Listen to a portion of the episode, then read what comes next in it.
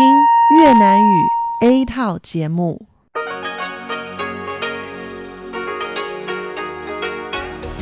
Đây là Đài Phát thanh Quốc tế Đài Loan RTI.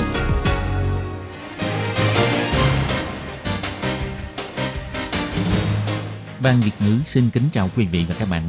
Đây là chương trình Việt ngữ Đài Phát thanh RTI được truyền đi từ Đài Loan.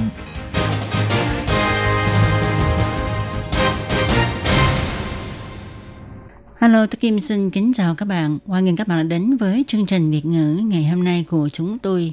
Các bạn thân mến, hôm nay là thứ ba, ngày 24 tháng 3 năm 2020, cũng tức mùng 1 tháng 3 âm lịch năm canh tí. Chương trình Việt ngữ ngày hôm nay của chúng tôi sẽ bao gồm các nội dung chính như sau. Mở đầu là bản tin thời sự trong ngày, tiếp đến là chuyên mục tin vắn lao động nước ngoài, rồi đến chuyên mục tiếng hoa cho mỗi ngày, chuyên mục theo dòng thời sự, và sau cùng, chương trình của chúng tôi sẽ khép lại với chuyên mục Điểm hẹn văn hóa. Bắt đầu chương trình hôm nay, Tố Kim xin mời các bạn cùng đón nghe bản tin thời sự trong ngày. Và trước hết, mời các bạn cùng theo dõi các mẫu tin tóm lược.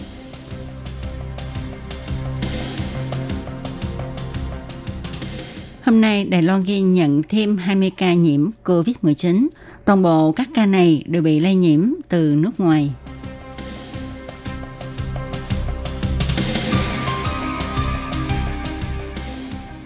Bộ Ngoại giao Đài Loan cho biết khả năng Tổ chức Y tế Thế giới mời Đài Loan tham dự Đại hội đồng Y tế Thế giới là rất thấp.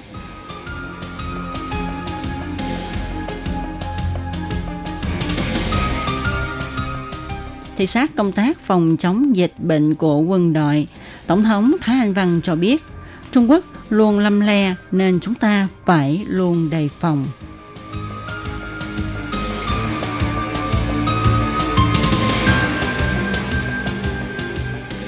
31 người Việt vượt biên bị bắt nhốt, 6 người phá vỡ cửa sổ bỏ trốn.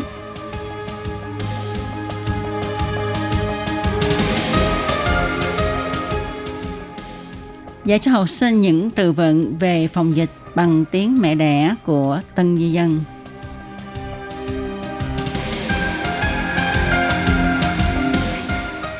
Củ hành tây giúp tăng cường hệ miễn dịch trưởng khu phố Mù hành tây tặng cho dân chúng. Sau đây, Tố Kim xin mời các bạn cùng đón nghe nội dung chi tiết của bản tin thời sự ngày hôm nay nhé. Ngày 23 tháng 3, Trung tâm Chỉ đạo Phòng chống dịch bệnh Trung ương Đài Loan công bố ghi nhận thêm 20 ca nhiễm COVID-19.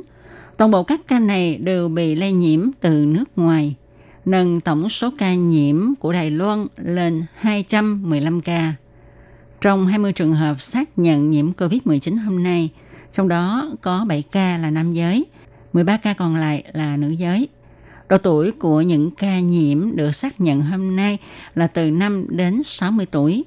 Và trước khi phát bệnh, những người này từng đi các nước như là Anh Quốc, Iceland, Ý, Thổ Nhĩ Kỳ, Indonesia, Tây Ban Nha, Pháp, Mỹ, Thái Lan, Đức, Bulgaria, Bỉ, Trung tâm Chỉ đạo Phòng chống dịch bệnh Trung ương Đài Loan nhấn mạnh, các trường hợp xác nhận nhiễm COVID-19 đợt này đều là những trường hợp bị lây nhiễm từ nước ngoài. Bộ trưởng Trần Thầy Trung, Bộ Y tế và Phúc Lợi cũng là người đứng đầu Trung tâm Chỉ đạo Phòng chống dịch bệnh Trung ương Đài Loan cho hay.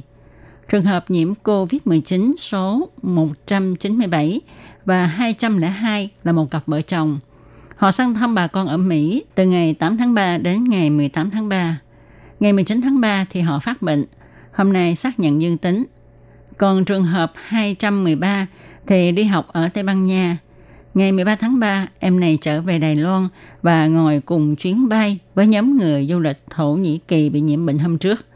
Do đó, từ trước, em này đã được lệnh tiến hành cách ly tại nhà. Điều đáng chú ý là có một em gái 5 tuổi cùng mẹ tham gia du lịch Thổ Nhĩ Kỳ trong công ty. Khi trở về nước, qua hải quan kiểm tra và xác nhận em bị nhiễm bệnh. Trung tâm chỉ đạo phòng chống dịch bệnh Trung ương Đài Loan chỉ ra, cho đến ngày 23 tháng 3, trong nước tăng thêm 1.143 ca thông báo có liên quan đến viêm phổi virus corona mới. Hiện nay có tất cả 25.746 trường hợp và có 23.347 trường hợp đã bị loại trừ không nhiễm COVID-19. Trong 215 ca xác nhận nhiễm COVID-19 thì có 178 trường hợp nhiễm bệnh từ nước ngoài và 37 trường hợp bị lây nhiễm trong nước. Trong các trường hợp nhiễm bệnh có 2 ca tử vong, 29 trường hợp đã được hủy lệnh cách ly. Số bệnh nhân còn lại thì tình trạng bệnh của họ ổn định và họ đang được tiếp tục nằm viện cách ly điều trị. Đại hội đồng Y tế Thế giới khóa 73 nguyên định sẽ mở họp vào ngày 17 tháng 5 đến ngày 21 tháng 5 năm 2020. Ngày 24 tháng 3, Vụ trưởng Trần Long Cẩm, Vụ Tổ chức Quốc tế thuộc Bộ Ngoại giao Đài Loan cho biết, do ảnh hưởng của dịch COVID-19, kỳ họp năm nay của Đại hội đồng Y tế Thế giới có thể sử dụng phương án hội nghị hư cấu để thay thế. Tuy nhiên, việc vẫn duy trì tổ chức hội nghị vào tháng 5 hay lùi thời gian họp đến mùa thu hoặc trực tiếp hủy bỏ cũng là những khả năng có thể áp dụng tùy theo diễn biến của dịch bệnh. Bộ Ngoại giao Đài Loan sẽ tiếp tục nắm bắt tình hình và sẽ cho ra những chính sách ứng phó thích đáng. Còn về việc các giới quan tâm là năm nay Đài Loan có thể tham gia vào Đại hội đồng Y tế Thế giới hay không, ông Trần Long Cẩm cho hay, việc Tổ chức Y tế Thế giới mời Đài Loan tham dự Đại hội đồng Y tế Thế giới với tư cách là quan sát viên rất là mong manh. Ngoài ra, Vụ trưởng Trần Long Cẩm còn cho hay, vào ngày 31 tháng 12 năm 2019, Đài Loan đã thông báo với Tổ chức Y tế Thế giới về virus corona mới có khả năng lây người qua người. Vào cuối tháng 12 năm 2019, sau khi nghe nói tại Vũ Hán có một số ca bệnh viêm phổi không điển hình, thì Sở Quản lý Dịch bệnh Đài Loan liền liên lạc với bộ phận IHR của Tổ chức Y tế Thế giới và liên lạc với Trung Quốc, hy vọng đối phương tra xét và chứng thực tình hình dịch bệnh. Đồng thời, Bộ Ngoại giao Đài Loan cũng đã liên lạc với văn phòng giám đốc của Tổ chức Y tế Thế giới, hy vọng Tổ chức Y tế Thế giới xác nhận việc này. Bộ trưởng Trần Long Cẩm cho hay, Sở Quản lý Dịch bệnh sau khi thông qua cơ chế IHR chuyển đạt thông tin thì đối phương chỉ đáp đã nhận được và sẽ chuyển thông tin này cho chuyên gia xử lý nhưng theo nhận biết của Đài Loan, thì Tổ chức Y tế Thế giới chưa mang thông tin này công khai trên mạng nội bộ của Tổ chức Y tế Thế giới. Sáng ngày 24 tháng 3, Tổng thống Thái Anh Văn đến thị sát công tác phòng chống dịch của Lữ đoàn Bộ binh 203. Tổng thống Thái Anh Văn bày tỏ lời cảm ơn quân đội đã tham gia vào công tác phòng chống dịch bệnh trong thời gian gần đây. Bà nói, sau khi dịch bùng phát, quân đội lập tức phối hợp với nhu cầu phòng dịch của chính phủ, tức tốc tổng động viên vào các công tác như gia nhập vào dây chuyền sản xuất khẩu trang hay trợ giúp công tác khử trùng khi máy bay chở người Đài Loan từ nước ngoài về nước. Tổng thống Thái Anh Văn còn nhấn mạnh, quân đội ngoài việc cẩn trọng đối mặt với dịch bệnh ra, họ còn phải luôn trong tư thế sẵn sàng tác chiến để gìn giữ và bảo vệ tổ quốc. Tổng thống Thái Anh Văn nói, 大家要知道， 虽然目前疫情紧张，但是中共军机还是不断的扰台，对台湾与区域安全的威胁并没有降低。刚才我也特别前往空军第一联队，去了解空军针对解放军远海长航的处置以及作为，也要求空军弟兄姐妹一定要确保国家领空的安全。Mọi người nên biết, tuy hiện nay tình hình dịch bệnh đang căng thẳng, nhưng chiến cơ của Trung Quốc không ngừng quấy rối Đài Loan. Sự uy hiếp của Trung Quốc đối với Đài Loan và khu vực không hề giảm sút bởi dịch bệnh. Vừa rồi tôi cũng đặc biệt đến thăm không quân, yêu cầu các binh sĩ không quân nhất định phải bảo vệ không phận của quốc gia. Hôm nay, quân đội Đài Loan cũng tiến hành tập trận. Máy bay tiêm kích F-16 từ căn cứ địa Hoa Liên cũng đã bay lên không để tiến hành diễn tập ngăn chặn máy bay địch bảo vệ an toàn cho Đài Loan. Ngoài không quân ra, Thủy lục quân cũng phối hợp tập trận. Bộ Quốc phòng Đài Loan cho hay, lần tập trận này áp dụng phương thức binh thật nhưng không dùng đạn thật, kiểm chứng kế hoạch ứng biến và trình tự xử lý của quân đội nhằm đạt hiệu quả kết hợp tác chiến phòng không. Hôm trước, Sở Tường Duyên đã tiến hành kiểm tra một chiếc thuyền đánh cá của Đài Loan ở ngoài khơi Bình Đông, bắt được 31 người Việt Nam vượt biên bằng đường biển vào Đài Loan, trong đó bao gồm 24 người đàn ông và 7 phụ nữ. Vì hiện nay dịch COVID-19 đang lan tràn, nên nhóm người này đã được đưa về khu kiểm dịch tại Đài Trung để kiểm dịch và họ được sắp xếp cho ở ba người một phòng. Ngày 24 tháng 3, Sở Tường Duyên cho hay, tối ngày 23 tháng 3 có 6 tội phạm đã phá vỡ cửa sổ của hai căn phòng để thoát ra ngoài. Hiện tại, Sở đã thành lập đội chuyên án kết hợp với lực lượng cảnh sát tích cực truy lùng những người bỏ trốn này. Đội chuyên án đang lục soát các con đường gần khu kiểm dịch, chạm xe vân vân. Phía cảnh sát thì đang phân tích, đối chiếu hình ảnh các camera, kiểm tra các đối tượng tại Đài Loan mà tội phạm có thể liên lạc. Đồng thời cũng sẽ xử phạt các nhân viên liên quan để xảy ra vụ việc bỏ trốn này. Sở Tuần Duyên cho biết, theo quy định, các tội phạm này đã hoàn tất việc khai báo y tế. Họ cũng không bị sốt và không ho, cho nên mọi người hãy yên tâm. Nếu phát hiện người khả nghi thì hãy lập tức gọi điện đến số 118 hay 110 để báo cảnh sát.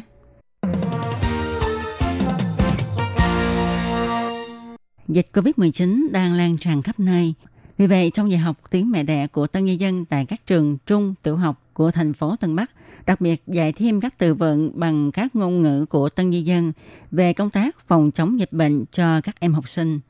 Cách dạy này vô cùng linh động và thực tế, khiến các em học qua là biết liền. Cục Giáo dục thành phố Tân Bắc cho hay, trong thời gian phòng dịch, giờ dạy tiếng mẹ đẻ của tân nhân dân cũng dạy cho các em học sinh các từ vựng về phòng dịch. Các thầy cô sẽ đặc biệt dành thời gian khoảng 10 phút trước hoặc là sau giờ lên lớp để giới thiệu cho các em về khẩu trang chẳng hạn. Rồi khi vào tiết học, thầy cô sẽ dùng tiếng mẹ đẻ để nói với các em là nên đeo khẩu trang, nên năng rửa tay vân vân.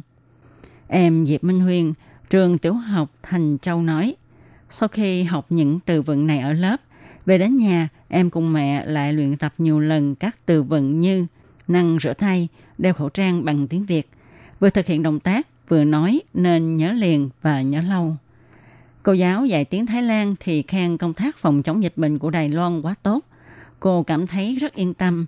Thói quen vệ sinh cá nhân của các em học sinh cũng tốt hơn khi được các thầy cô chỉ dạy.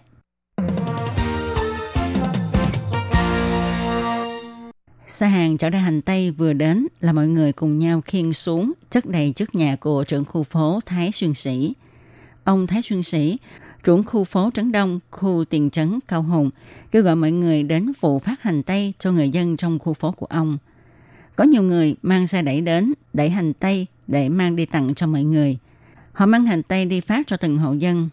Người dân trong khu phố nói, trong thời gian này, chúng ta nên ăn hành Tây để tăng cường sức đề kháng của cơ thể. Ông Thái Xuyên Sĩ, trưởng khu phố Trấn Đông, khu thiền trấn Cao Hùng, tự ra tiền mua hành tây để tặng cho người dân trong khu phố. Ông nói, mua gần khoảng 100.000 đại tệ. Hành tây có chứa chất sulfur, chất này giúp tăng cường sức đề kháng của cơ thể. Trong thời gian chống dịch này, không ít nhân chúng dùng hành tây chế biến thức ăn để tăng cường hệ miễn dịch của cơ thể. Phó giáo sư Hồng Khởi Đình, khoa dược trường Đại học Khoa học Kỹ thuật Đại Nhân, hợp tác nghiên cứu với giới y học Nhật Bản phát hiện chất Swinterpenus trong bông cúc có tác dụng sát khuẩn. Phó giáo sư cho biết, bông cúc có thể sản sinh ra các liên kết hay tác dụng giao hoán, vừa đúng có tác dụng dự phòng hiệu quả đối với virus corona mới. Trong bông cúc còn có các chất chống oxy hóa như là lithoidin, lavonol và anthocyanidin. Do đó, kiến nghị mọi người có thể uống trà bông cúc vừa để bảo vệ mắt, vừa tăng cường sức đề kháng của cơ thể. Các bạn thân mến, các bạn vừa đón nghe bản tin thời sự ngày hôm nay do Tố Kim biên soạn thực hiện. Tố Kim xin cảm ơn các bạn đã theo dõi. Thân chào tạm biệt các bạn. Bye bye. Quý vị và các bạn thính giả thân mến, chương trình phát thanh tiếng Việt của Đài Phát thanh Quốc tế Đài Loan RTI được truyền thanh 3 buổi tại Việt Nam, mỗi buổi phát một tiếng đồng hồ. Buổi phát chính vào lúc 6 giờ đến 7 giờ tối hàng ngày giờ Việt Nam qua tần số SW 9425 kHz với sóng dài 31 m. Buổi phát lại lần thứ nhất vào hôm sau 9 giờ tới 10 giờ tối qua tần số SW 9625 kHz với sóng dài 31 m Buổi phát lại lần 2 vào sáng hôm sau, lúc 6 giờ tới 7 giờ qua tần số SW 9745 kHz với sóng dài 25 m Ngoài ra tại Đài Loan, ở khu vực Giang Nghĩa, Vân Lâm và Đài Nam có thể đón nghe chương trình của Ban Việt ngữ qua tần số AM 1422 kHz vào lúc 8 giờ tới 9 giờ tối mỗi thứ ba hàng tuần và chương trình sẽ được phát lại vào hôm sau lúc 9 giờ tới 10 giờ sáng. Sau đây xin mời quý vị và các bạn tiếp tục đón nghe nội dung chương trình hôm nay. Đây là đài phát thanh quốc tế Đài Loan LTI, truyền thanh từ Đài Loan, Trung Hoa Dân Quốc. Mời các bạn theo dõi mục tin vắn lao động ngoài. Khi Nhi và Thúy Anh xin chào các bạn. Xin mời các bạn cùng đón nghe chuyên mục tin vắn lao động của tuần này. Các bạn thân mến, trong phần tin vắn lao động của tuần này, Thúy Anh và Khiết Nhi xin mang đến cho các bạn hai thông tin như sau. Thông tin thứ nhất, đó là lao động di trú cần kiểm tra sức khỏe định kỳ trước ngày 31 tháng 5, có thể dời kỳ hạn 3 tháng. Bắt đầu từ tháng 6 sẽ khôi phục lại quy định như ban đầu. Và thông tin thứ hai, đó là Sở Bảo hiểm Y tế thiết lập chuyên trang dành cho người nước ngoài, cung cấp sổ tay quyền lợi bảo hiểm y tế toàn dân bằng tiếng nước ngoài. Và sau đây xin mời các bạn cùng đón nghe bản tin chi tiết của ngày hôm nay. Tình hình dịch viêm phổi COVID-19 ngày một nghiêm trọng để tránh làm tăng nguy cơ lây nhiễm khi lao động di trú đi lại giữa bệnh viện và nơi làm việc.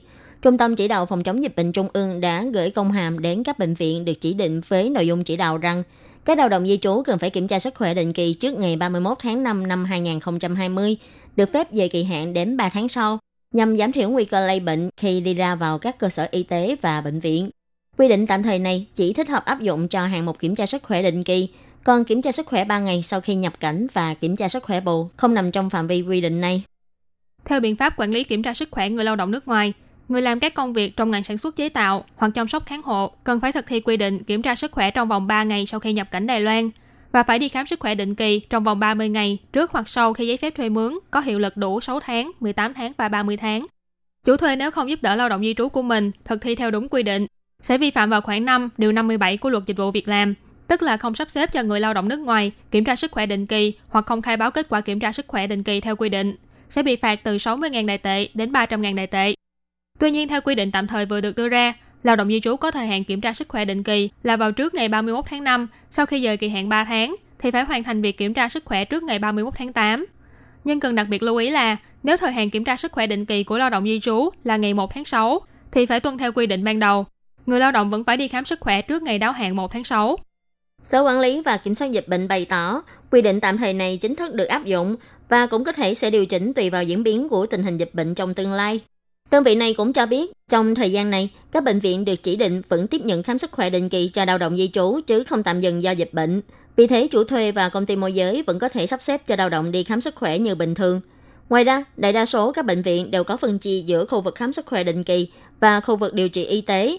Vì thế, chỉ cần làm tốt công tác phòng chống và bảo vệ cho bản thân là có thể yên tâm đi vào bệnh viện. Nếu chủ thuê vẫn còn cảm thấy lo lắng, thì có thể áp dụng quy định tạm thời của Bộ Y tế và dời kỳ hạn khám sức khỏe của lao động di trú đến 3 tháng sau. Và sau đây là thông tin thứ hai. Để lao động di trú và chủ thuê tiện lợi hơn trong việc tra cứu quyền lợi y tế trong phạm vi của bảo hiểm toàn dân, trên trang chủ của Sở Bảo hiểm Y tế đã cho thiết lập chuyên trang mang tên Quyền lợi bảo hiểm y tế dành cho người nước ngoài, cung cấp những thông tin liên quan về quy định của bảo hiểm y tế và hướng dẫn sử dụng bảo hiểm y tế cho người dân bằng nhiều thứ tiếng. Truy cập vào chuyên khu này có thể tải xuống sổ tay quyền lợi bảo hiểm y tế toàn dân bằng tiếng Trung, tiếng Thái, tiếng Indonesia, tiếng Việt, tiếng Anh và tiếng Nhật. Chủ thuê và các công ty môi giới có thể tải và in những sổ tay này hoặc tải xuống các thiết bị di động như điện thoại và máy tính bảng để phục vụ cho việc tuyên truyền cho lao động di trú. Ngoài ra tại các cơ sở chi nhánh phục vụ trực thuộc Sở Bảo hiểm Y tế trên toàn quốc cũng có cung cấp sổ tay này cho người dân cùng đọc. Nhưng do số lượng bản in có hạn, cho nên người dân chỉ có thể mượn đọc tại chỗ chứ không được mang về. Giám đốc Sở Bảo hiểm Y tế là ông Lý Bá Trường bày tỏ, để tiện cho người nước ngoài tìm đọc về những quyền lợi liên quan, quyển sổ tay này được thiết kế và biên soạn với nội dung bằng tiếng nước ngoài đơn giản, chi tiết nhưng vẫn rất dễ hiểu. Hy vọng thông qua sổ tay này có thể giúp cho người dân hiểu rõ hơn về những thông tin liên quan đến quyền lợi bảo hiểm y tế của bản thân. Nội dung của sổ tay bao gồm giới thiệu về quyền lợi bảo hiểm y tế, cách tham gia vào bảo hiểm y tế, cách tính và nộp phí bảo hiểm, các dịch vụ y tế, hệ thống tra cứu thông tin trên đám mây vân vân. Được biết, sắp tới đây phiên bản mới của sổ tay sẽ được sửa đổi và cập nhật. Những nội dung được số hóa trong quyển sổ tay mới này sau khi được kiểm tra và nghiệm thu sẽ được đăng tải lên mạng vào cuối tháng 3, đồng thời cũng sẽ cho ra phiên bản ngôn ngữ mới là tiếng Tây Ban Nha. Ngoài ra, lao động di trú khi khám bệnh tại Đài Loan thường xuyên gặp trở ngại về mặt ngôn ngữ, cho nên khó mà giải thích rõ bệnh và thuốc điều trị trước đây của mình. Cho nên Sở Bảo hiểm Y tế cũng đã xây dựng thêm hệ thống sổ tiết kiệm sức khỏe, có thể giúp cho người dùng lưu trữ và nắm bắt toàn bộ thông tin về chi phí y tế, kết quả xét nghiệm, báo cáo bệnh lý vân vân, Hoan nghênh các bạn lao động di trú cùng đăng nhập để sử dụng hệ thống tiện lợi này. Các bạn thân mến, bản tin vấn lao động của ngày hôm nay cũng xin tạm khép lại tại đây. Cảm ơn sự chú ý lắng nghe của quý vị và các bạn. Xin thân ái chào tạm biệt các bạn. Bye bye. Bye bye.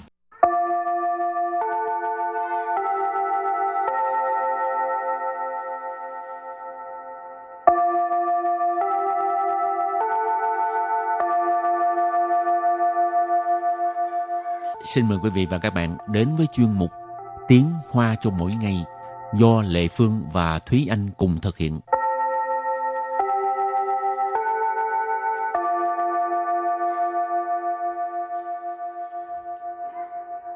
Thúy Anh và Lệ Phương xin kính chào quý vị và các bạn. Chào mừng các bạn cùng đến với chuyên mục Tiếng Hoa cho mỗi ngày ngày hôm nay. Bình thường à, Thúy Anh đi máy bay á, thường Ừ. mua vé loại gì?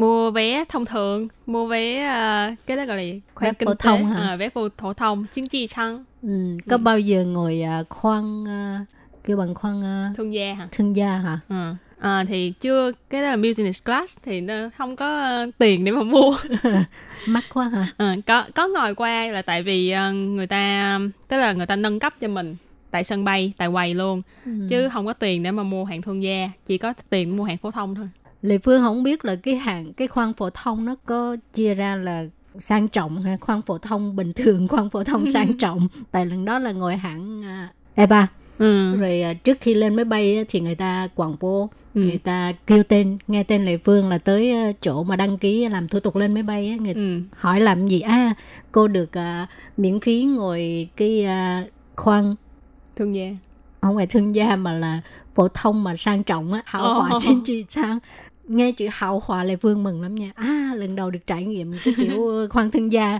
thực ra không phải nó cũng Ừ. là khoang ờ, phổ thông không nhưng, nhưng mà, mà nó là cái cái ghế nó rộng hơn chút xíu à ờ, tại hảo hòa ừ. Ờ, chỉ rộng hơn chút xíu thôi không Ừ. có gì khác biệt hết thì cũng là một trải nghiệm Ờ. ừ. có nhiều người người ta thích đi những cái hãng hàng không khác nhau trải nghiệm những cái ghế khác nhau Ừ. phổ thông thương gia rồi ờ, hạng ờ, ghế hạng nhất chẳng hạn ừ. Ừ. À, không biết lúc nào mới được ngồi à, ghế hạng nhất ha, khoan hạng nhất. Mỗi lần coi phim thấy là thèm muốn chết luôn á. Rồi hôm nay mình cũng học về đề tài sân bay và trước tiên mình tìm hiểu những cái khoan hạng nhất, khoan hạng à, thương gia à, làm sao nói ha. thì đầu tiên sẽ là khoang hạng nhất 头等舱，头等舱， thổ tầng chăng nghĩa là khoang hạng nhất thổ thì các bạn cứ thấy là có là cái đầu rồi xong rồi tầng ở đây là tầng chỉ tức là đẳng cấp cho nên thổ tầng tức là cái à, đẳng cấp đầu tiên đẳng cấp thứ nhất top nhất cho nên thổ tầng chăng là khoang hạng nhất 商务舱，商务舱， Sang u chang có nghĩa là khoan hạng thương gia. 经济舱，经济舱， Chính trị chăng thì các bạn có thể thấy là khi nếu như các bạn thường đặt vé máy bay mà đặt bằng tiếng Anh á thì cái từ khoang hạng phổ thông này nó cũng dùng cái từ là economist tức là à, kinh tế cho nên trong tiếng Hoa cũng là chính trị nghĩa là kinh tế cho nên chính trị chăng là hạng phổ thông 机师，机师， Chi sư, chi sư là phi công. 空服员，空服员， không phụ viện tức là à, tiếp viên hàng không 空姐，空姐， Khốn chị là ừ, nữ tiếp viên hàng không. 空少，空少， không sao thì là à, nam tiếp viên hàng không 乘客， 乘客， 乘客, hành khách. 地勤人员，地勤人员， địa勤人员 tức là nhân viên mặt đất 起飞，起飞， Chỉ phay là cất cánh ha. 降落，降落， 降落tức là hạ cánh Rồi và sau phần từ vựng thì mình có một mẫu đối thoại nhé.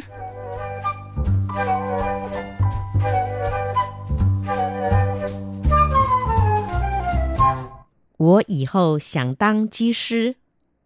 机师是个高风险的行业，可是薪水高 又可以使用员工票出国去玩。不管是优惠票或者免费票， 都是有限制的。会有什么样的限制？只能用候补方式搭乘没有客满的班机。 Đó, cái đoạn đối thoại này là như thế này. 我以后想当机师。我以后想当机师 nghĩa là sau này ờ, tôi muốn làm ờ, phi công. 我 Wo là mình. 以后 Dĩ hậu là sau này. tăng. Tăng ở đây là cái hành động cái cái động từ dùng để chỉ là à, làm một cái công việc gì đó.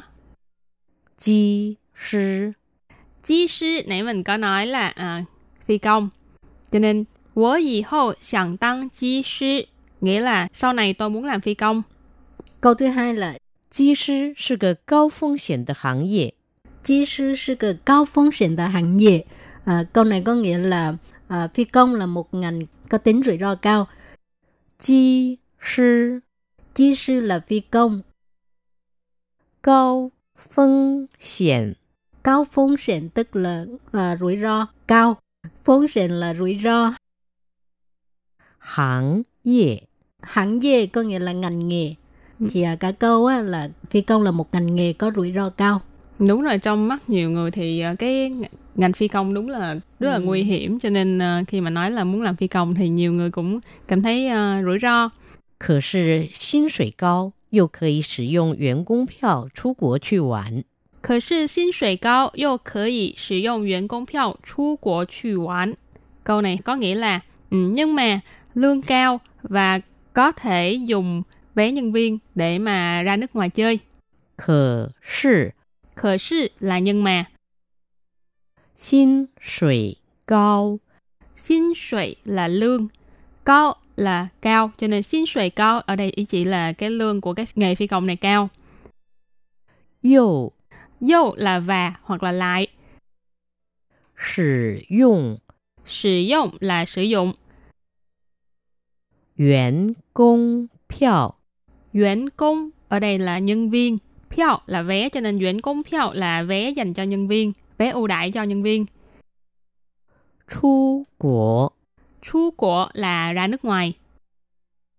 去玩。 Chu quán tức là đi chơi. Cho nên câu này ghép lại là nhưng nhưng mà lương cao lại có thể ờ, dùng vé nhân viên để mà ra nước ngoài chơi. Câu kế tiếp 不管是优惠票或者免费票，都是有限制的。 不管是优惠票或者免费票都是有限制的. Có nghĩa là à, cho dù là vé ưu đãi hay là vé miễn phí đều có cái à, hạn chế.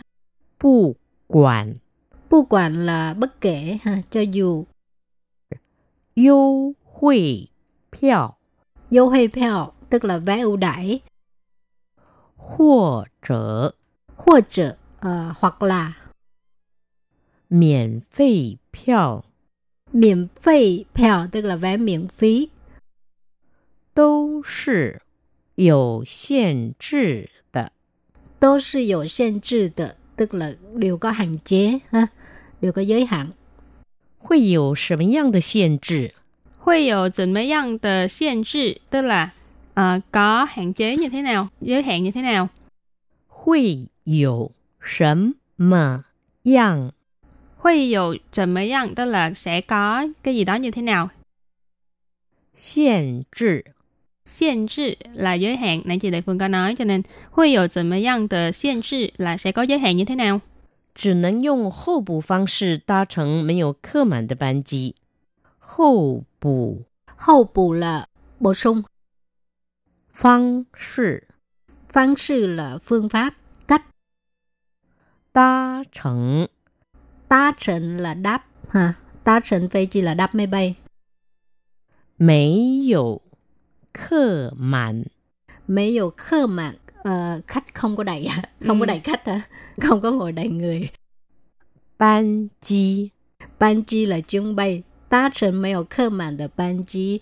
Tức là ngồi máy bay mà không có... ờ, Tức là còn chỗ trống, tức là Ờ. những cái chuyến bay mà còn chỗ, còn còn chỗ trống trên chuyến bay thì mình mới có thể ờ, dự bị để mà lên máy bay. ừ, Rồi, chị vừa rồi là à, một mẫu đối thoại cũng hơi dài ha và có rất nhiều từ mới. Chị hy vọng các bạn nhớ học thuộc và biết cách sử dụng. Ừ. Và bài học của ngày hôm nay đến đây cũng xin tạm khép lại. Cảm ơn các bạn đã chú ý theo dõi. Bye bye. Bye bye.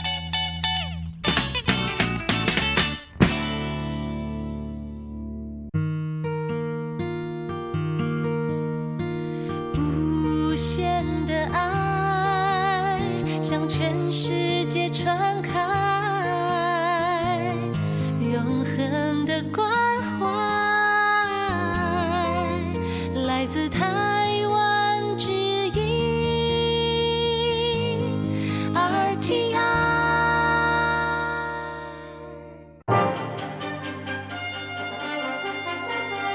Quý vị đang đón nghe chương trình Việt ngữ Đài RTI truyền thanh từ Đài Loan.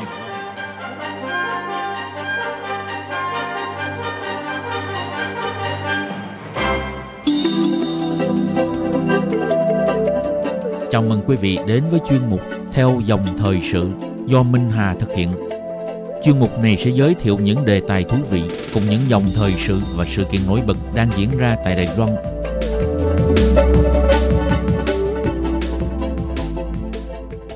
Minh Hà xin kính chào quý vị và các bạn. Từ thời nhà Thanh, ngư dân ở đảo Bình Hồ đã biết xây những đập bắt cá nhờ hiểu được nguyên lý vận hành của thủy triều. Đây chính là những di tích cổ rất có giá trị văn hóa và chứa đựng rất nhiều trí tuệ của người xưa về phương pháp đánh bắt cá biển. Các bạn thân mến, trong chương mục theo dòng thời sự hôm nay, Minh Hà mời các bạn tiếp tục đến khám phá những nét đẹp và giá trị văn hóa của những bãi đá bắt cá tại quần đảo Bình Hồ nhé.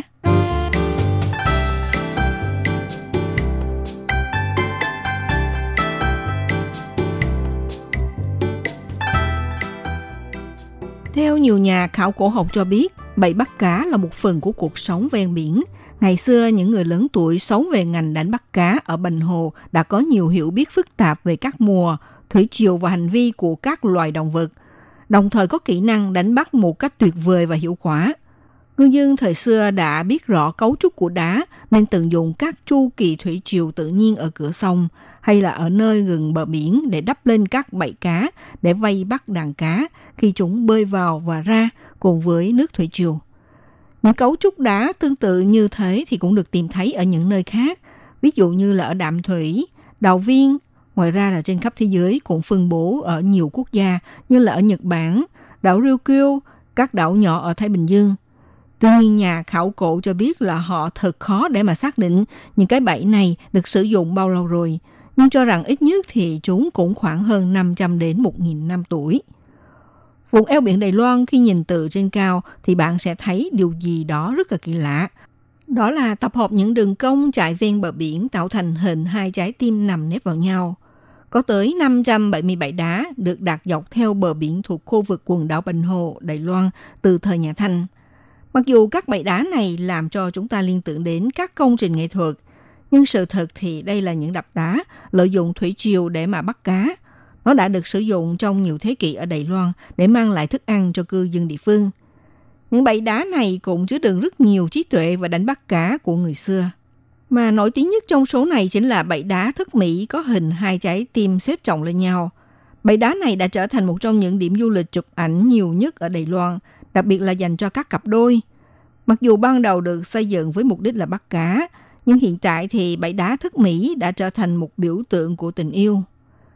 Một bãi đá độc đáo khác có hình dáng giống như là chiếc dây chuyền khổng lồ với mặt dây chuyền hình trái tim. Hay là một bãi đá khác lại trông giống như là hai chân đang dang rộng. Bộ sưu tập các bãi đá còn nguyên vẹn ở Bành Hồ là những công trình bãi cá lớn nhất được tìm thấy trên thế giới. Quay trở lại thời điểm cuối những năm 1600 và đầu những năm 1700, nghề đánh bắt cá ở Đài Loan được xem là một ngành lớn. Những loài cá được ngư dân đánh bắt nhiều nhất gồm có cá chích bạc, cá đối Ấn Độ, cá hổ phách và nhiều hơn nữa. Số lượng cá được vận chuyển mỗi ngày có thể lên đến gần 600 kg. Tuy nhiên, ngư dân địa phương không thu bắt số lượng cá khổng lồ này bằng cần câu hay là lưới đánh cá, mà họ bẫy cá trong những đập đá ven biển. Những công trình lớn nhất thì nó sẽ kéo dài tới gần 3,2 km, rộng khoảng 275 m và phải mất nhiều thập kỷ để hoàn thành việc xây dựng. Những đập đá này là sáng kiến do ngư dân Bành Hồ thời xưa phát huy, tạo phương pháp đánh bắt cá bằng cách là lợi dụng độ chênh lệch do thủy chiều lên xuống tại vùng nước nông. Sử dụng các loại đá có sẵn ở gần như là đá san hô và đá banjan xếp chồng lên nhau thành hình tròn tạo thành bẫy cá. Những con đập này được đắp xào cho khi thủy chiều lên, nước biển sẽ tràn qua, cá sẽ theo đó bơi vào các khe hở và bị mắc kẹt trong đập khi thủy chiều rút xuống. Lúc này thì bờ đập sẽ cao hơn mực nước biển. Đây cũng là thời điểm ngư dân địa phương đến thu gom cá bằng lưới hay là bằng giáo, giỏ và các dụng cụ khác. Việc xây dựng các đập đá thường là kế hoạch của một gia đình hoặc là của cả một ngôi làng. Người phụ trách sẽ tuyển chọn những người biết xây dựng và phân công nhiệm vụ cho họ. Nhóm thi công sẽ quan sát chu kỳ lên xuống của thủy triều trong ngày và quyết định vị trí xây đập dựa trên dòng chảy và lưu lượng nước. Tiếp đến là tất cả sẽ chia nhau làm các việc như là xếp đá để mà ngăn nước ngâm vào vị trí công trường xây dựng, vận chuyển đá ban ran để thi công, sau đó phủ kính các lỗ bẫy cá bằng đá vôi và san hô. Những bẫy cá được thiết kế kết hợp với các đường cong nhằm mục đích khi cá quay lại thì chúng sẽ bị va vào bề mặt đường cong. Lúc này thì những chú cá sẽ tiếp tục vùng vẫy và liên tiếp va chạm vào những đường cong để rồi cuối cùng bị kẹt ở đó. Trong nhiều thế kỷ, bẫy đá luôn được xem là phương pháp lý tưởng để đánh bắt cá. Bởi vì lượng cá thu được sau mỗi đợt thủy triều là rất lớn. Ngoài ra, chúng còn tạo nên các hồ thủy chịu đa dạng. Các bầy đá này đã mang về một lượng hải sản phong phú như là hào, nè, con tôm, con cua và hải quỳ. Nhưng những bẫy đá để đánh bắt cá không chỉ ở Đài Loan. Trên thực tế thì chúng xuất hiện ở khắp thế giới, chủ yếu là tập trung quanh các đảo thuộc Thái Bình Dương. Tuy nhiên, Bành Hồ lại là nơi sở hữu số lượng bộ sưu tập bẫy đá này dày đặc nhất. Việc sử dụng bẫy đá để mà đánh cá vào cuối những năm 1950 do sự ra đời của các tàu đánh cá cơ giới. Công nghệ đánh bắt thủy sản hiện đại và sản lượng cá tại đập bị suy giảm. Nhưng đây vẫn là những di tích vẫn còn được lưu giữ trên bờ biển Đài Loan ngày nay.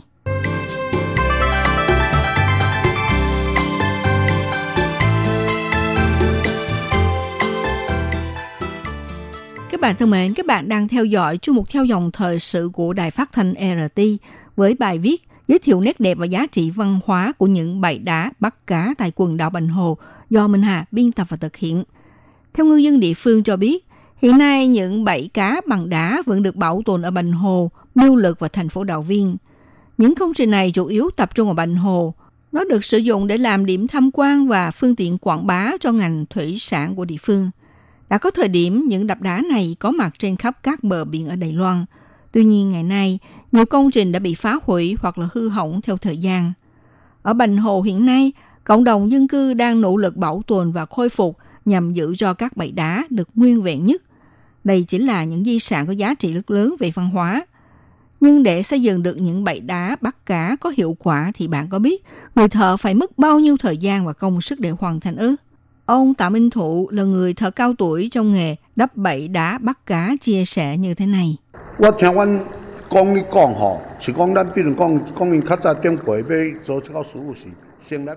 Rồi ông Tạ Minh Thụ cho biết là ông từng nghe những người lớn tuổi nói, lấy ví dụ ngày xưa những người thợ giỏi khi muốn xây một bẫy cá thì trước tiên họ phải đi khảo sát một tới hai tháng, theo dõi loài cá bơi theo hướng nào, bằng không thì khi tiến hành công trình xây bẫy thì phải mất thời gian tới mấy năm.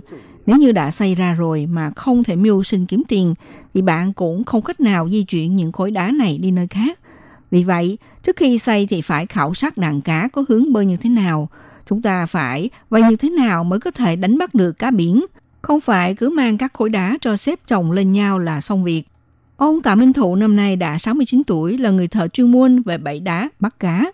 Ông cho biết mặc dù là bẫy đá ở các nơi bành hồ có phương pháp xếp chồng và cấu trúc khác nhau, nhưng thực tế thì phần lớn đều giống nhau, chỉ có phần nhỏ khác nhau thôi.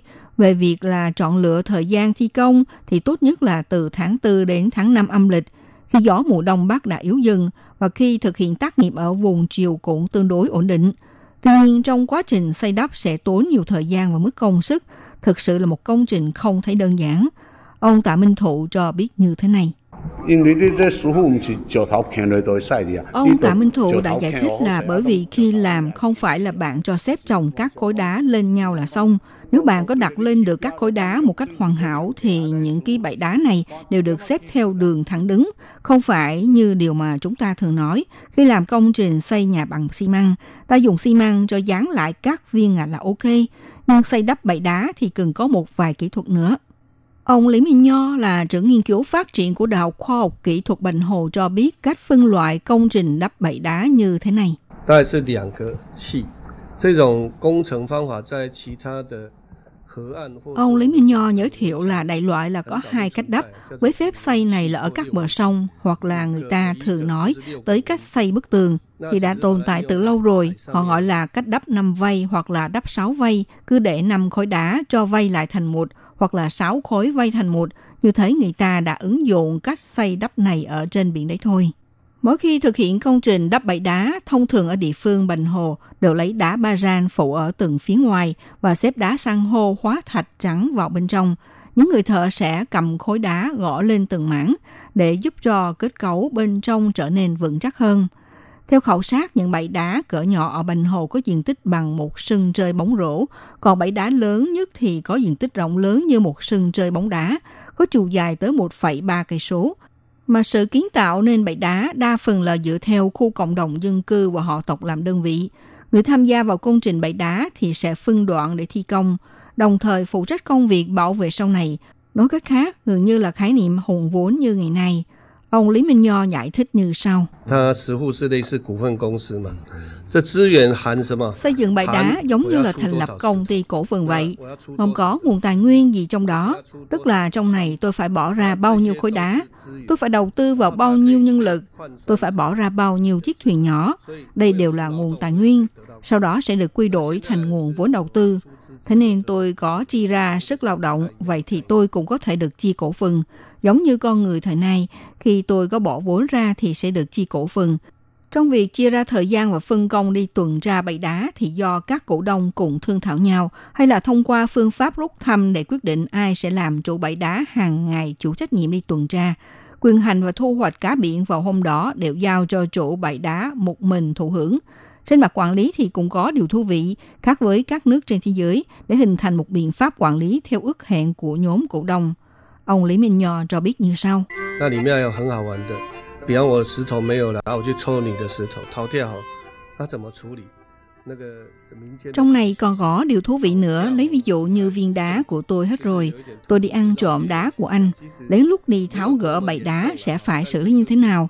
Theo phong tục trong xã hội là nếu đi gỡ lén bãi đá thì bị phạt cởi quần, nghĩa là bắt kẻ trộm cởi quần rồi đưa đi vũ hành khắp đường phố.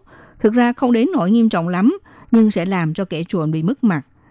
Theo cơ chế quản lý bãi đá ở đảo Bình Hồ thì đa phần đều giao cho các họ tộc và chủ miếu ở địa phương quản lý theo mô hình khác nhau, có thể nói là vô cùng phức tạp, đồng thời cũng là sự tập hợp sức mạnh quan trọng của địa phương vào những năm sớm nhất. Trong khi các bãi đá này cũng là sự tượng trưng cho tư cách và địa vị của cư dân, thậm chí còn được coi là một tiêu chuẩn xem xét trong việc mua bán, giao dịch hay là cưới gả nữa. Ông thợ cao tuổi Tạ Minh Thụ đã chia sẻ như sau. Ông thợ Tạ Minh Thụ đã chia sẻ câu chuyện rằng ông từng gặp phải tình hình là khi bắt được hơn 1.000 con cá đỏ giả, một con cân nặng tới hơn 10 cân đến gần 20 cân cơ. Ông thuê 8 công nhân tới bắt cá rồi chở đi bán ngoài chợ Mã Công. Ngày xưa ở đây nếu có tiền thì uh, những người thợ sẽ đi sang Cao Hùng mua nhà. Giá nhà đất hồi xưa rẻ hơn và nếu có địa vị xã hội cao thì được xem là gia đình khá giả và như thế mới sở hữu được bãi cá. Và theo Cục trưởng Cục Văn hóa huyện Bình Hồ, Vương Quốc Dụ cũng cho biết như thế này. 他可能一一个食物的收获就可以让他一整年的家计都可以过得很好。 好。Cụ trưởng nói rất có thể là chỗ bẫy cá chỉ cần có một nguồn thu nhập từ một bẫy cá thôi là có thể giúp cho họ có một cuộc sống khá già trong suốt năm đó. Ví dụ ở đảo Cát Bối và Tây Dữ, khi tổ chức lễ cưới thì sẽ lấy bẫy đá làm của hồi môn cho cô dâu hoặc là với một lần thu hoạch cá tại các bối là người ta có thể đem lời lại để xây một căn nhà. Vì vậy, ngày xưa bẫy đá sẽ đạt được một giá trị quan trọng là như thế. Hiện trên toàn huyện đảo Bình Hồ có khoảng hơn 400 bãi đá và chỉ duy nhất trên đảo Thức Mỹ còn lại một bãi đá có hình hai trái tim thu hút khách du lịch đến tham quan. Ngoài ra trên đảo Cát Bối nằm cách đảo chính Bình Hồ về phía bắc, đi tàu mất khoảng nửa tiếng tới nơi thì còn giữ lại khoảng 100 bãi đá. Cho nên phải nói là Bình Hồ chiếm số lượng bãi đá có mật độ đứng nhất thế giới. Các bạn thân mến, chuyên mục theo dòng thời sự hôm nay đến đây cũng xin được khép lại.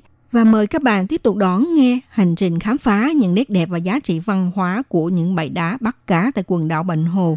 Minh Hà sẽ hẹn gặp lại các bạn vào buổi phát thanh kỳ tới nhé.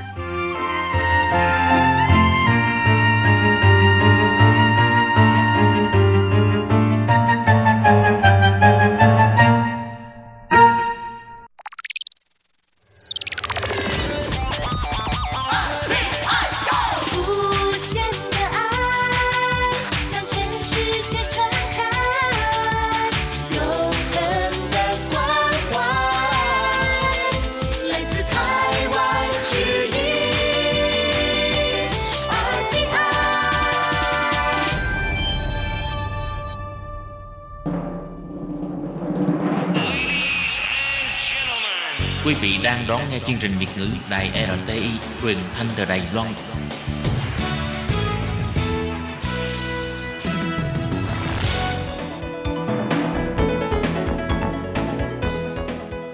Chào mừng các bạn đến với chuyên mục Góc giáo dục do Khiết Nhi và Lệ Phương cùng thực hiện.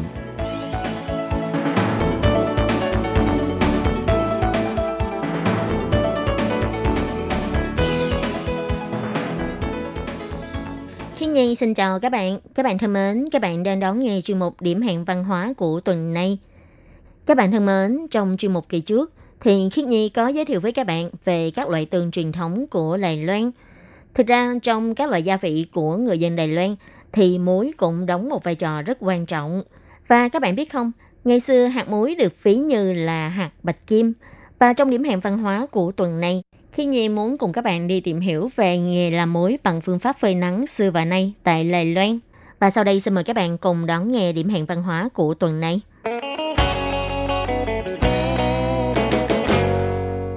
Các bạn thân mến, các ruộng muối lớn của Đài Loan chủ yếu tập trung tại khu vực ven biển miền Tây Nam của Đài Loan. Vì khu vực này có địa hình bằng phẳng và có rất nhiều ao hồ cũng như là bãi cạn. Về mặt khí hậu thì tại khu vực này có mùa mưa cũng như là mùa khô rất rõ rệt, còn thêm trời nắng nóng cùng nhiệt độ cao, là nơi rất là thích hợp để phơi muối. Ở Đài Loan sẽ có hai mùa thu hoạch muối chính. Mùa đầu tiên là từ tháng 3 cho đến tháng 5. Vụ mùa này, trong vòng 3 tháng sẽ thu hoạch khoảng 45% lượng muối sản lượng của hàng năm. Và mùa thứ hai là từ tháng 10 cho đến tháng 2 của năm sau. Mùa này sẽ thu hoạch khoảng 47% lượng muối sản lượng hàng năm. Đến thời điểm từ tháng 6 cho đến tháng 9 hàng năm, do ảnh hưởng của mùa mưa cùng với gió mùa và bão đã gây nhiều khó khăn cho người nông dân làm muối, khiến cho người nông dân hầu như không thể nào thu hoạch muối cũng như là phơi muối vào mùa này. Có thể nói cuộc sống của những người dân làm nghề muối rất là khổ cực. Họ phải dựa vào mặt trời để mưu sinh.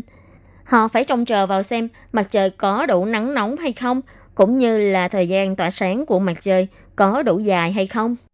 Vì ở Đài Loan chỉ có hai thời điểm trong năm thích hợp để phơi muối.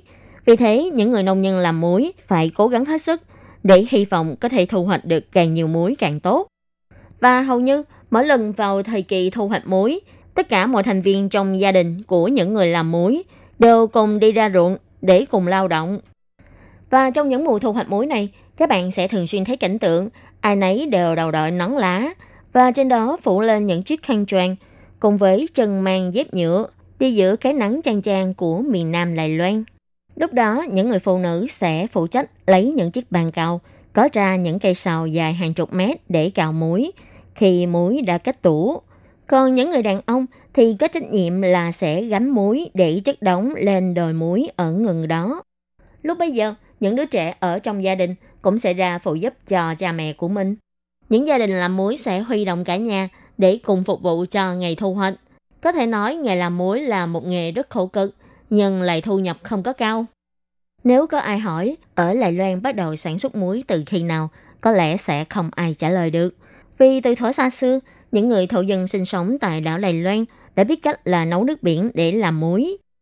Mãi đến thế kỷ thứ 17, khi người Hà Lan đến Lài Loan, lúc đó công ty Đông Ấn Độ của Hà Lan đã nhập nguyên vật liệu để xây dựng hồ cách tủ sản xuất muối từ Trung Quốc Đài Loan vào tháng 5 năm 1648.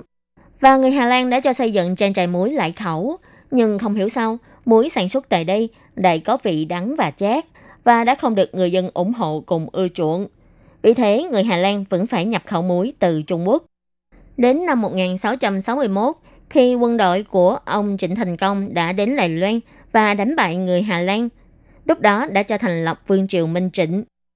Do thời bấy giờ, nhà Thanh đã thực thi chính sách cấm vận biển, nên quân đội của ông Trịnh Thành Công sau khi đến Đài Loan đành phải tích cực khai khẩn mở mang ruộng vườn.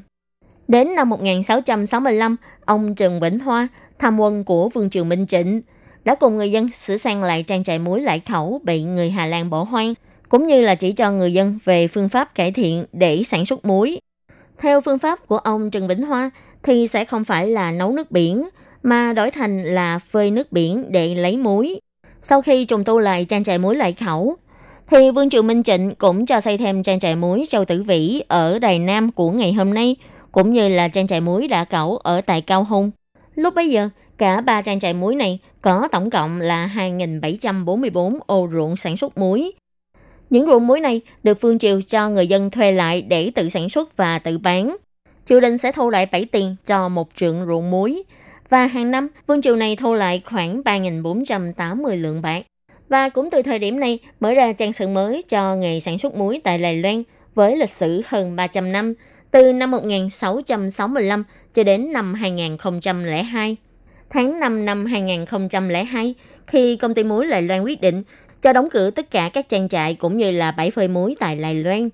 Tuy vào ngày nay, phương pháp phơi muối bằng nắng tự nhiên đã không còn là phương pháp sản xuất chính trong ngành sản xuất muối của Đài Loan. Nhưng ngày nay, các bãi phơi muối trước đây đã được biến thành những địa điểm du lịch văn hóa, phát triển ngành du lịch văn hóa muối.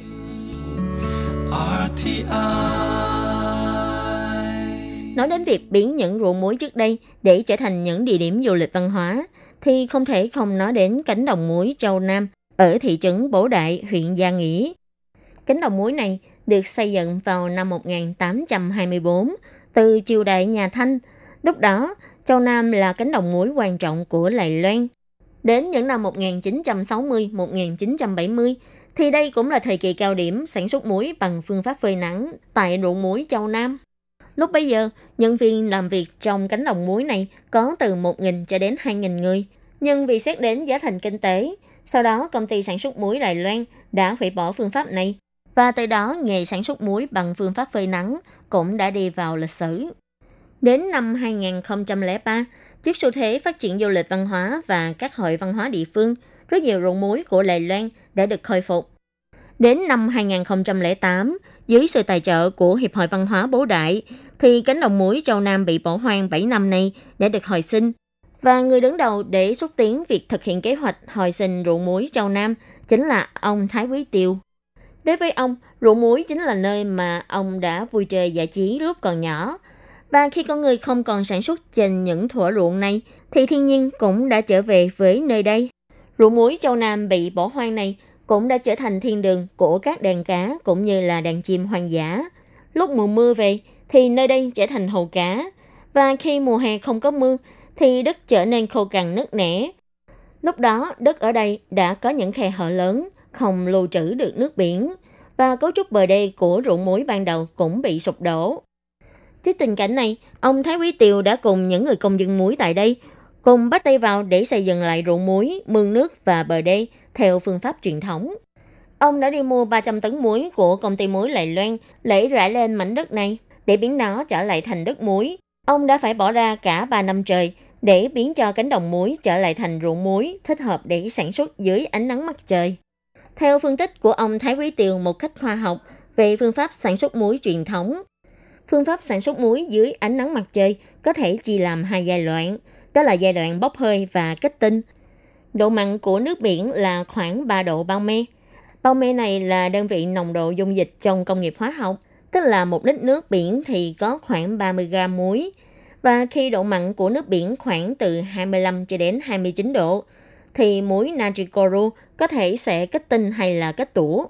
Cho nên khi sản xuất muối, tức là lấy nước biển để đổ vào hồ chân cất để phơi. Bởi vì nước biển bốc hơi thì nồng độ muối sẽ tăng lên. Nếu ngập mùa hè có nhiều mưa thì phải phơi muối trong thời gian ngắn. Thời điểm này cũng là lúc thử thách về kỹ thuật điều chế đồng độ nước muối của người làm muối. Và trong quá trình phơi nước muối, nếu gặp phải mưa lớn thì nồng độ của nước muối sẽ bị loãng ra. Như vậy là phải làm lại từ giai đoạn trước và bắt đầu phơi lại. Khi độ mặn của nước muối cao đến 25 độ bao me thì có thể lưu trữ vào hũ muối. Hũ muối còn được gọi là kho nước muối.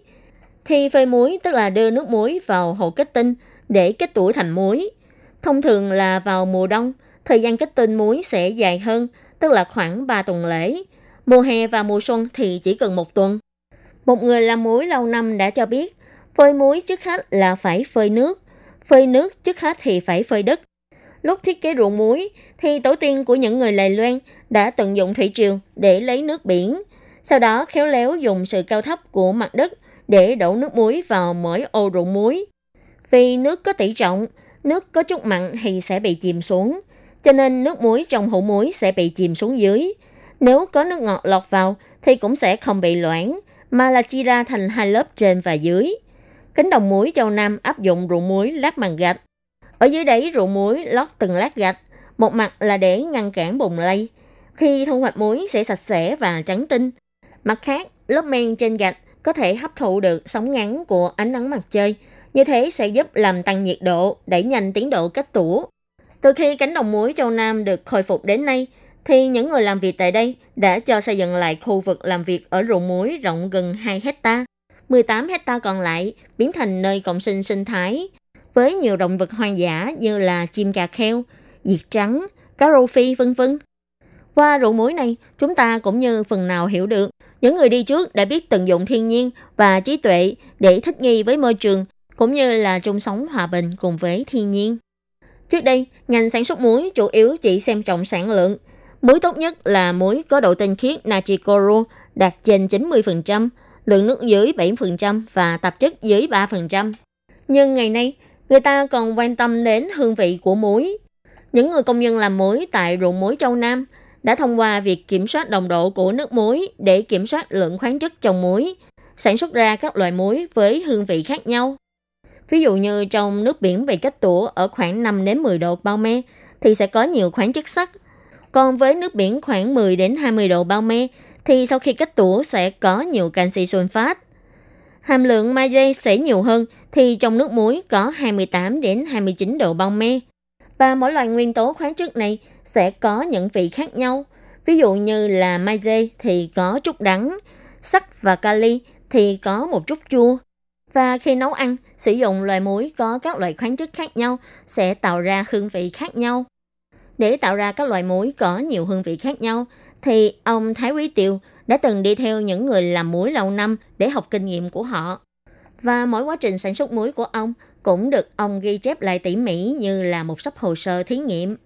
Mỗi lần phơi muối, ông đều phải ghi chép lại các số liệu về nhiệt độ, độ ẩm cũng như là lượng mưa, để qua đó có thể tìm hiểu được những yếu tố này đã ảnh hưởng như thế nào đến hương vị của muối. Và mục tiêu của ông Thái Quý Tiều là sẽ quảng bá sản phẩm muối của cánh đồng muối Châu Nam đến với thị trường quốc tế, để đọ tài với các đầu bếp của các nước, tìm ra các món ăn thích hợp để sử dụng muối của Lài Loan, thay mặt cho nền văn hóa sản xuất muối của Lài Loan để hội nhập cùng với văn hóa thế giới. Thực ra khí hậu của Lài Loan là nhiều mưa và ẩm ướt, không thích hợp để phơi muối. Nhưng con người nơi đây đã biết dùng trí tuệ cũng như là kinh nghiệm của mình, thông qua sự học hỏi và thích nghi với môi trường, đã phát triển thành kỹ thuật thích hợp để đạt được bước ngoặt lịch sử bằng cách phơi muối dưới ánh nắng mặt trời trong suốt 338 năm. Theo những người làm muối bằng phương pháp phơi nắng lâu năm tại Lài Loan, thì bí quyết cốt lõi của việc sản xuất muối chỉ có 7 chữ, đó là thủy địa phong quang nhân sải diêm, tức là muối được làm ra cần phải hội đủ các yếu tố như là nước, đất, gió, ánh nắng mặt trời và công nhân làm muối chuyên nghiệp. Phơi khô muối dưới ánh nắng mặt trời là sự tương tác của bảy chữ này. Ngày nay, những hạt muối mà chúng ta đang sử dụng hầu như đều không phải sản xuất bằng phương pháp truyền thống này nữa, mà là sản xuất bằng các dây chuyền công nghiệp hiện đại. Tuy nhiên, tại nơi nào đó trên hòn đảo này, vẫn có những người đang không ngừng cố gắng để phục sinh cho những thợ ruộng muối truyền thống. Ý nghĩa của việc phục sinh ruộng muối không chỉ là bảo tồn văn hóa, mà còn là để cho thế hệ mai sau hiểu được tinh thần của người đi trước đối với sự thích nghi môi trường, nghiên cứu công nghệ thích hợp và cộng sinh với thiên nhiên. Các bạn thân mến, trong điểm hẹn văn hóa của tuần này, Thiên Nhi đã giới thiệu với các bạn về nghề sản xuất muối bằng phương pháp phơi nắng xưa và nay. Và các bạn thân mến, chuyên mục điểm hẹn văn hóa cũng xin tạm khép lại tại đây. Cảm ơn sự chú ý lắng nghe của quý vị và các bạn. Xin thân ái chào tạm biệt các bạn và hẹn gặp lại. Bye bye!